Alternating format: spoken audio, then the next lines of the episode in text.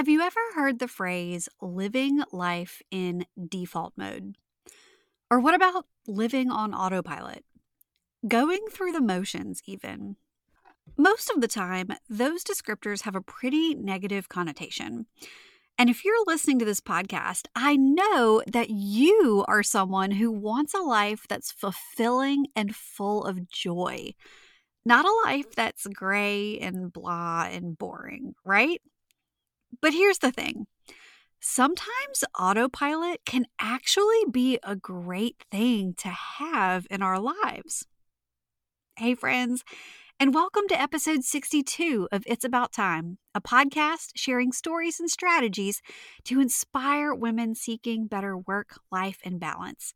I'm your host, time management coach Anna Dearmon Kornick, and today's episode is all about habits. Yep, those itty bitty building blocks of our lives that have the ability to do wondrous things for our health, well being, and success. Although bad habits totally have the ability to wreck your life, in this episode, we're keeping things positive and focusing on implementing the good ones. Whether you're tuning in as this episode is released in January 2021, or maybe you're listening as the leaves are turning in October, we're always on the hunt for new good habits, regardless of the time of year. Meal planning, exercising, waking up earlier, less screen time, the possibilities are endless. And while it's super easy to come up with a whole laundry list of habits you'd like to add to your life, the tough part comes with making them a day to day reality. So, in this episode, I'm sharing why putting yourself on autopilot with good habits is actually a great thing and the key to staying motivated when it comes to sticking with a habit. Then, I'm diving into three ways that you can take your habits from ideas to action. Plus, one bonus tip you won't want to miss. And because I know you're probably making the most of your time and listening in the car while you're running errands, or maybe you're folding laundry or doing stuff around the house, it might be a little inconvenient for you to stop what you're doing and take notes. Don't worry, I've got you covered. You can find all the details from this episode over in the show notes. And today's show notes can be found at abouttimepodcast.com forward slash 62. I've also got you covered if you haven't had a chance to set your goals for the year ahead yet. If I'm going to be perfectly honest, as of this recording, I haven't charted out my goals for the year yet either. And last year, I didn't sit down and put pen to paper until around January 20th. But I knew that I had nothing to worry about because of my simple three part system for getting it done and making things happen. And if you're thinking, what's the point? It's already January. Well, let me tell you that it is never too late to set goals and create your intention for the year. And if you want to partner in the process, make sure to get your hands on my free 2021 Plan with Purpose checklist bundle, which includes my plan to plan checklist, everything I do, and all the supplies I use to set myself up for success for planning my year ahead.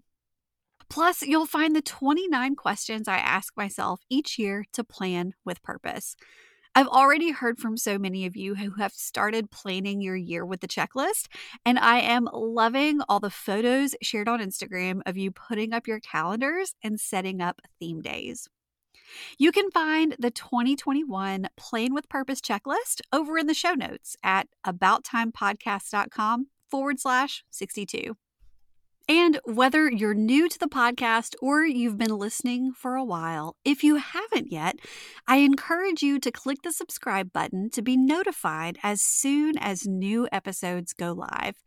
And if you like what you hear, you know I would be so grateful for your review. Your reviews play a huge role in helping others find It's About Time in the search results. And plus, I'd love to give you a shout out and thank you personally for your review in a future episode. All right, it's about time we get started, so let's get this show on the road. You're listening to It's About Time, a podcast about work, life, and balance. Around here, we believe that busy is not a badge of honor. Your host, Anna Dearmon Kornick, is here to share tips and strategies to help you make the most of your time. Listen in on real conversations and success stories to find out how other go getters are getting things done. If you're ready to step away from the overwhelm and spend your time on what matters most, then you're in the right place. Here's your host, time management coach, Anna Dearmon Kornick. When we think of living life on autopilot, we often picture someone going through the motions without a whole lot of zest for life, right? At least that's what I picture. Wake up, get dressed, go to work, come home from work, heat up a lean cuisine, watch Netflix, scroll Instagram, go to bed, repeat. Not a ton of variation or joy in that picture. Definitely no zest or excitement. It just sounds kind of gray or beige, grayish, and boring. But it's possible to strike a balance between a full and fulfilling life and one that includes a healthy bit of autopilot. And you might already be living parts of your life on autopilot without realizing it, and that's perfectly okay. A good thing, even. It's estimated that the average adult makes about 35,000 remotely conscious decisions each day. And if you get around seven hours of sleep, that comes out to around 2,000 decisions an hour. Yeah, so that's a lot. And this past year, when the coronavirus flipped our lives upside down, we very suddenly found ourselves having to make way more decisions than usual about how to work, where to work, how to do virtual school, and work from home with kids, not to mention remembering to have a mask or two on hand anytime you leave the house. I mean, raise your hand if you've ever had to do the walk of shame back to your car after forgetting your mask right before walking into a building. Forming new habits is hard, especially when they aren't super fun and don't naturally fit into our existing lifestyle. Cue the decision fatigue. The feeling we experience when we've made so many decisions in a single day that our decision making abilities gradually get weaker and weaker. This is why so many bad decisions happen in the evenings. By the way, if you haven't noticed, it's a lot easier to stick to your diet in the morning than it is to avoid the ice cream calling to you from the freezer after dinner. Making something a habit is like putting yourself on autopilot and you don't waste precious, limited decision making energy. Author John C. Maxwell once said, Life is a matter of choices, and every choice you make makes you. So, obviously, you want to set yourself up to make the best choices you can because your life depends on it. No pressure, right? And when we take something that's good and enhances our life, like meal planning or less screen time or something similar, and make that a habit, that's a good kind of autopilot that helps us put more energy and effort into that sparkly zest for life kind of living we want to do. So now that we're all on the same page about autopilot being a good thing when it comes to good habits, let's zoom in on what a habit actually is. So, this makes me picture watching a video in science class a million years ago about atoms. How atoms are already super tiny building blocks of matter, but even atoms can be broken down into even smaller parts. And so it is with habits. Habits can be broken down into three parts the cue, the routine, and the reward. For more reading on habits, check out Charles Duhigg's book, The Power of Habit. He uses this three part breakdown of habits cue, routine, and reward. Another super popular book on habits is Atomic Habits by James Clear. In his book, Clear breaks down habits even further into four parts the cue, the craving, the response, and the reward. So, my 2021 word of the year is simplify. So, I'm going to stick with Duhigg's three part breakdown for this episode. But I wanted to give you a heads up that there are a few different schools of thought on the parts of a habit. Anyway, habits can be broken down into three parts the cue, the routine, and the reward. So, the cue is the thing that happens that makes you think of doing the habit. You might think of it as a trigger or a reminder. The routine is doing the habit. And the reward is how you feel after you do the habit, or it could be an external reward. More on that later. Since so many of you have reached out recently with questions about forming a meal planning habit, I'll use meal planning as an example. And if you're not familiar with the life changing concept of meal planning, it's basically mapping out what you'll eat for either the week ahead or maybe even the month ahead, making your grocery list and then sticking to that plan.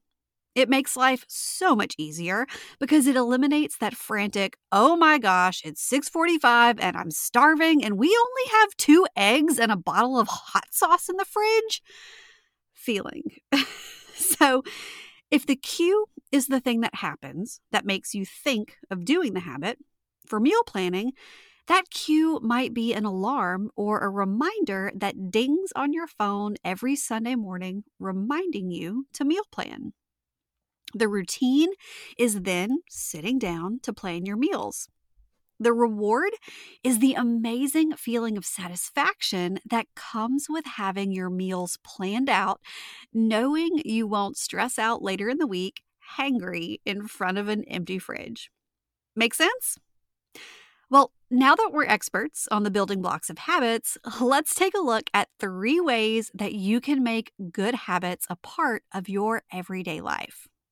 But first, we're going to start with why.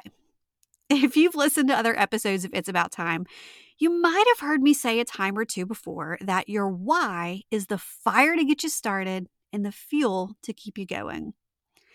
Anytime you set a goal, launch a business, start a new project, embark on a new endeavor, and yes, even build a new habit, you've got to get crystal clear on why you want to do that thing. The thing is, without a clear reason, a deep why for doing what we do, it's really easy to throw in the towel and give up when the going gets tough. Some common reasons for giving up on new good habits. Maybe the habit was more about meeting someone else's expectation than something you actually really wanted. Maybe the goal was more superficial, surface level, than heart focused. Or maybe your why just wasn't strong enough. In the book The Productivity Project, author Chris Bailey spent about a year test driving all sorts of different productivity hacks, figuring out what actually works and what doesn't. So, one thing that he tried was getting up super early, 5 a.m., I think, because he'd read that so many great, powerful, productive, and successful people also wake up at the crack of dawn. But he hated it and realized that he didn't need to or want to get up at 5 a.m. His schedule allowed for writing and working later in the day, and waking up at 5 a.m. didn't really match his energy. He recognized that he didn't have a strong enough why beyond, well, other successful people do it. So he stopped and didn't look back. So before you start applying life hacks or strategies to creating habits that stick, I challenge you to first really think about why you want to start that habit in the first place and make sure it's compelling enough to get you started and keep you going. One way to really drill down into your why for starting a habit or anything that's new is to ask yourself why five times.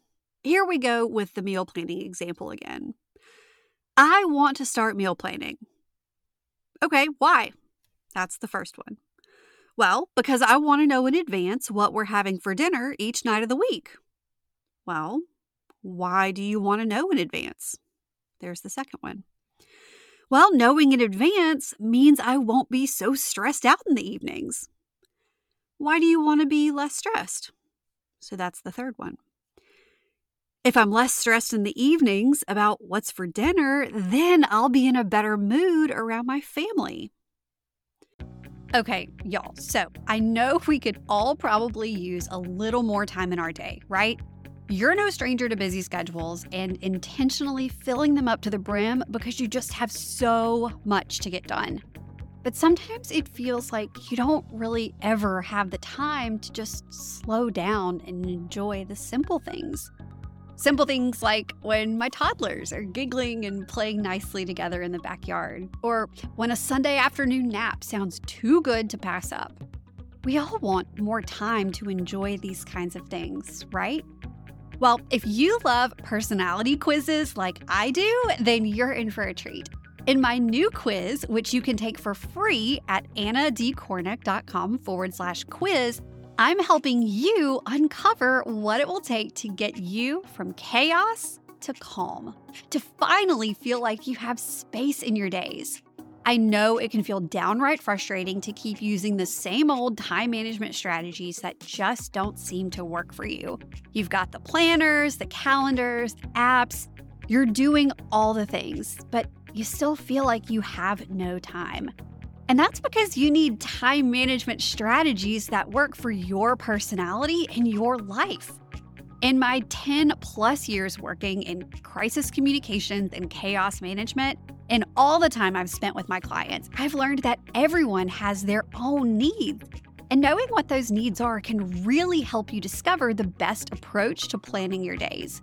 Knowing yourself can help you ease up busy schedules and find more calm and clarity in your week.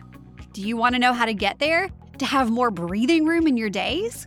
Let's figure out your time management personality type so you can uncover exactly what you need to do to feel more productive, less stressed, and more balanced. You can take the quiz at annadcornick.com forward slash quiz, and I'll make sure to link to the quiz in our show notes. All right, on with the show. Okay, well, why do you want to be in a better mood around your family? That's number four. Well, if I'm in a better mood around my family in the evenings, we can actually have good conversations and spend quality time together before bedtime. So, why do you want to have good conversations and quality time? That's number five. Well, because my kids won't be this age forever, and I want to cherish these moments before they're grown and gone. Boom. That's your why. We just took forming the habit of meal planning to its deepest heart level of why. And chances are your five whys will take you in a completely different direction. What's important is that you ask the questions know your why and keep it top of mind as you're starting your new habit. Even better, let's say the example above with meal planning and wanting to cherish moments with your family is a perfect fit for you. You could set an alarm or reminder on your phone to go off every Sunday morning that says, Meal plan, cherish the little moments. And that not only serves as the cue you need to start meal planning, but it snaps you straight to your why and keeps you going. All right, so now let's take a look at those three ways that you can make your new habits a part of your everyday. First, don't just decide to start a new habit. Writing a habit down next to a row of check boxes on a habit tracker is just not going to make it fit magically into your life. Instead of deciding, design your new habit. Really think through those three parts the cue, the routine, and the reward, and design your habit with intention. What will serve as your cue for the habit, and how will you remember to do it? What exactly does it mean to go through the routine of the habit? Again, with the meal planning example, what will your meal planning process look like? Could you write out the steps? What does complete or finished look like?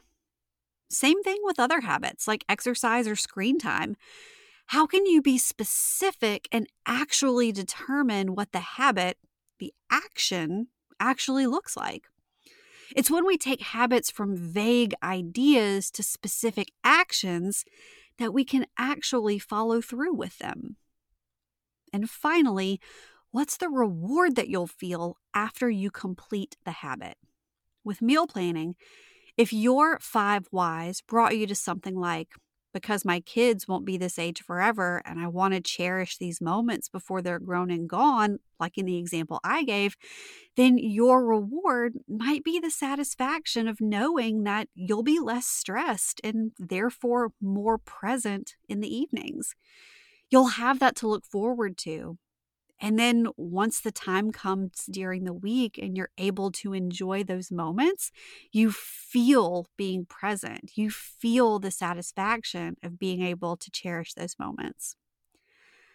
But here's the thing about starting new habits even when you carefully design them, they don't always stick right away. And sometimes you don't feel that internal satisfaction until you get into a good groove. But you kind of need that satisfaction, that reward, in order to get into the good groove. It kind of becomes a chicken and an egg kind of thing. How do I reward myself for sticking with the habit if I don't feel the reward until I stick with the habit? This, my friend, is where treats come in, or external rewards. Giving yourself an external reward for a little while until you see the benefits and the internal reward kicks in, an external reward can be a great way to get into a good habit groove. For example, if you're starting out with meal planning, give yourself a little reward like adding a candy bar to the grocery list or something else that gives you a feeling of accomplishment. And not all treats have to be food, of course. You could reward yourself in another way, but my mind usually goes straight to candy bars. The pitfall to watch out for is that external rewards only last for so long. And that's why knowing that heart focused why is so important to creating your long lasting internal reward. Okay, so if method number one is to design your habit with intention, method number two is to schedule your habit with intention. I've mentioned in the past that a few years ago, I used this goal setting workbook with a page each month for writing down habits you wanted to create. And it had all of these little check boxes next to where you'd write your habit. So I would optimistically write down my habits and then never actually follow through with them. The disconnect was that writing them down next to check boxes wasn't enough. I actually had to find time for those habits on the pages of my calendar. This is just another way that we can take the vague, aspirational idea of starting a good habit and actually take action. So, when will you follow through on this habit? Does it match well with a specific time of day or day of the week? How can you find a home for this habit in the existing fabric and rhythm of your day? How can you make it easy on yourself? Find it, put it in your calendar, set a reminder, and follow through. This way, once it has a home in your calendar, whether that's a digital calendar or a paper planner, you can see it and you can see that you've created space for it in your day. And finally, method number three pair it with an existing habit. The research varies, but studies have shown that as much as 40 to 95% of our lives are based on habit. That means that there are already a lot of things in your life that are on autopilot. So, if you're trying to start a new habit and it doesn't fit neatly into your schedule, find another habit and hijack it. Pairing a new habit with an existing habit can help serve as a cue to remind you to do the new habit. For example, I keep my vitamins in the cabinet with my coffee cups.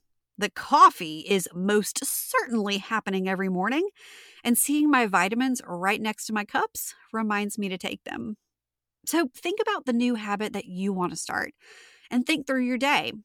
What existing habit could you pair with your new habit? And how could you set yourself up to remember the new habit? Here's an interesting example of habit pairing from one of my former one on one time management coaching clients.